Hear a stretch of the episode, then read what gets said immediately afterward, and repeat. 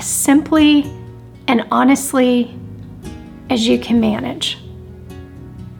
The focus will shift from you to God, and you'll begin to sense His grace. You know, God has a way of taking us to places where our prayers are just really raw and real and honest. And often that comes more in the storms of life than in the less um, tumultuous seasons. But there is an honesty of relationship that Jesus desires with each one of us, especially in our prayers.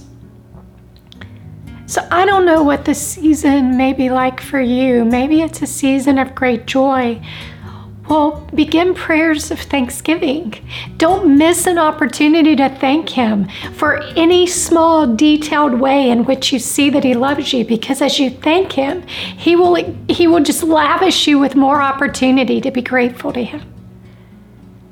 And if you're in a storm, if it's a season of despondency, He knows the wails and moans of your heart because they have words too. Knows what they're saying. Maybe it's a season where praying is hard. Journal your prayers, write them out. I did that for a solid year after my divorce. I didn't even know how to pray. I shared that with you a few weeks back. But whatever you do, realize that Jesus wants to commune with you through prayer. It's just about being with Him. Sometimes you may need to sit quiet. Sometimes you may need to talk to the Holy Spirit that lives inside of you.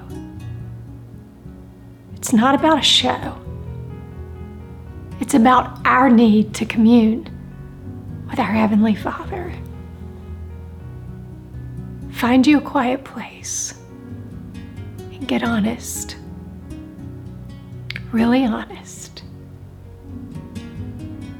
with this Father who longs to be with you. If your heart was encouraged today, please know that we have many other resources available for you. You can discover all of those at reclaiminghearts.org.